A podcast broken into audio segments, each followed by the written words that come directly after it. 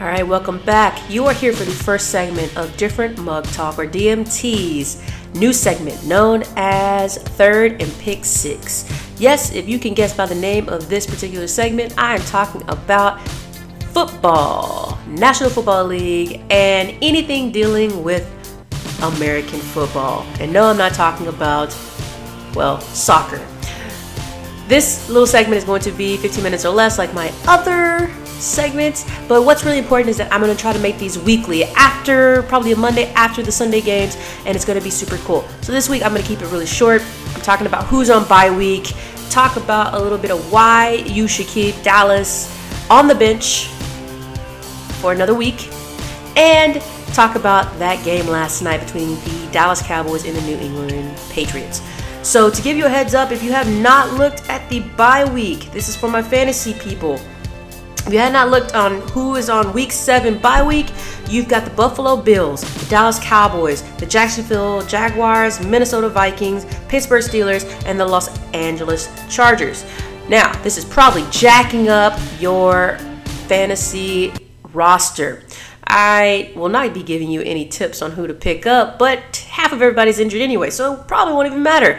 You probably have lower than average scores depending on what your scoring system is for your particular league. But I will say this will lead me into why you should hold the Dallas defense for another week. Right now, I'm actually playing in all of my leagues are on Yahoo the projection for Dallas has been, well, rather low. We are looking at maybe six points, five points, and every week, this is one of the only teams that has beaten their projections. Now, what does that mean? Is that, well, they're probably being one underrated for the team that they are actually are, but even more than that, it's probably really important that they are being consistent.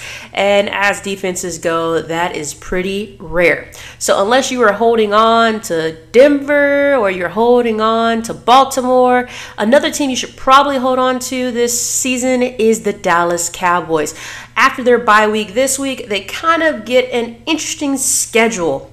Uh, and, you know, the fact that they held even seven points against Tampa Bay, even in week one, since then, they've had some pretty hefty uh, games. That includes going against the Chargers. Now, up next in week eight, they'll have Minnesota. And then their next big test, of course, will be against Kansas City in week 11. Now, I think that they are a stash and hold all season. Of course, you can stream them as normal, but I just so happen will be holding on to the Dallas Cowboys defense for fantasy football for the duration of the rest of season.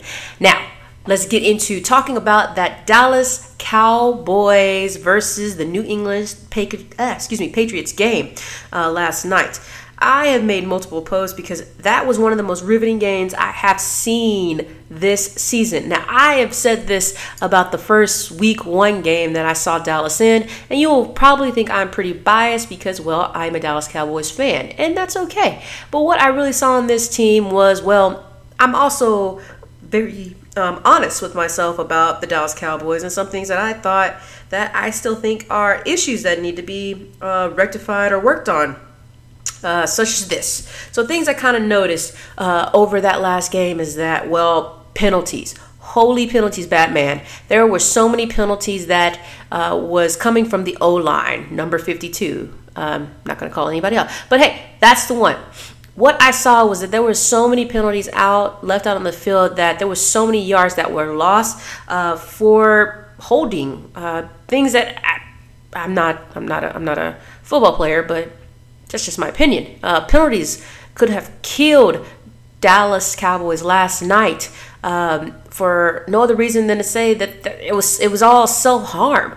Uh, number two on my list is turnovers.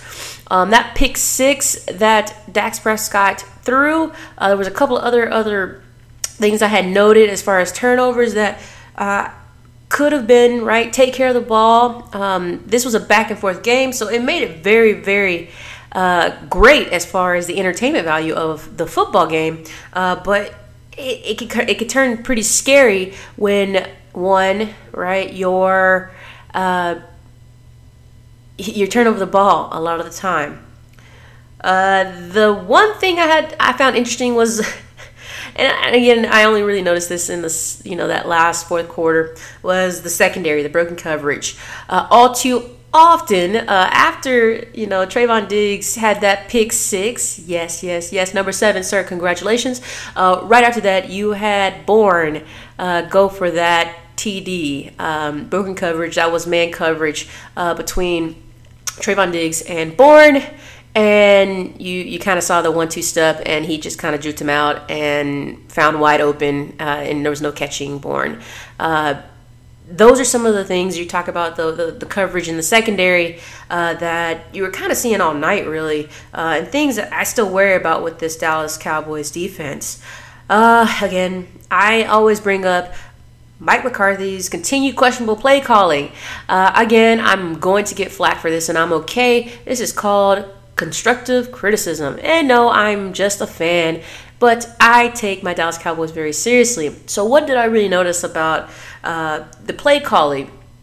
Some of the things, such as fourth and one, uh, you bring out Greg Zuerlein and 10 to 1, you've got amazing backs. Now, it's not saying that those backs were uh, fantastic all evening, but I have more than ample, uh, I, guess, I believe in Zeke and I believe in Pollard uh, as two of some of the best running backs that I've seen in the league and their ability to get a first down on the fourth and one. Instead, we went on one of those in the fourth quarter. We went for that, uh, went for the field goal, and well, we didn't quite make it, leaving the ability for New England to come back and score again.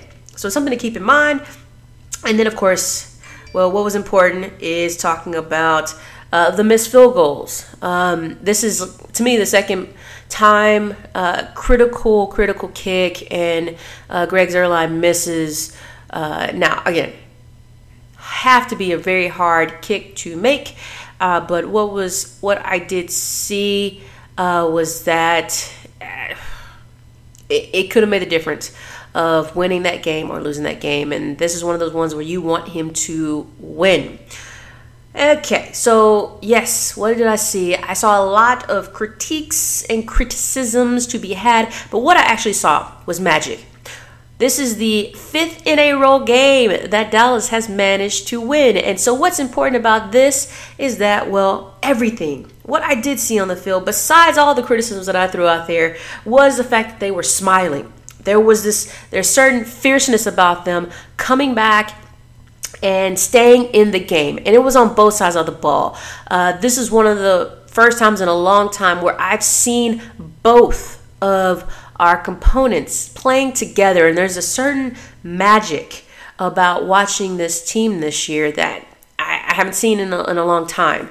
Uh, and is even when we're having winning seasons. What I really want to see is how is this going to project later into playoff runs. Uh, injuries are going to set in. People are going to fatigue and um, get very, very tired. What I really want to see is Dallas have a dominant season, but even more than that, I want to see them have a dominant season going into the off season. Whether or not that leads to a divisional game or a wild card game, I want them to actually win. What I I know it's like a low bar to set, and yes, I am one of those weekly people on my Instagram and other social media Dallas Cowboys are going to the Super Bowl. I will continue to say that they have a caliber of team that I believe could make it to the Super Bowl. But me, realistically speaking, I want to see the Dallas Cowboys win a divisional or wild card game in the postseason. What's going to be important is that you take each game as they come, and I think this is one of the teams to beat. Um, and Dallas has every opportunity of making it far into the postseason, and this is the time. And I think 2021 2022 season is the way to do it.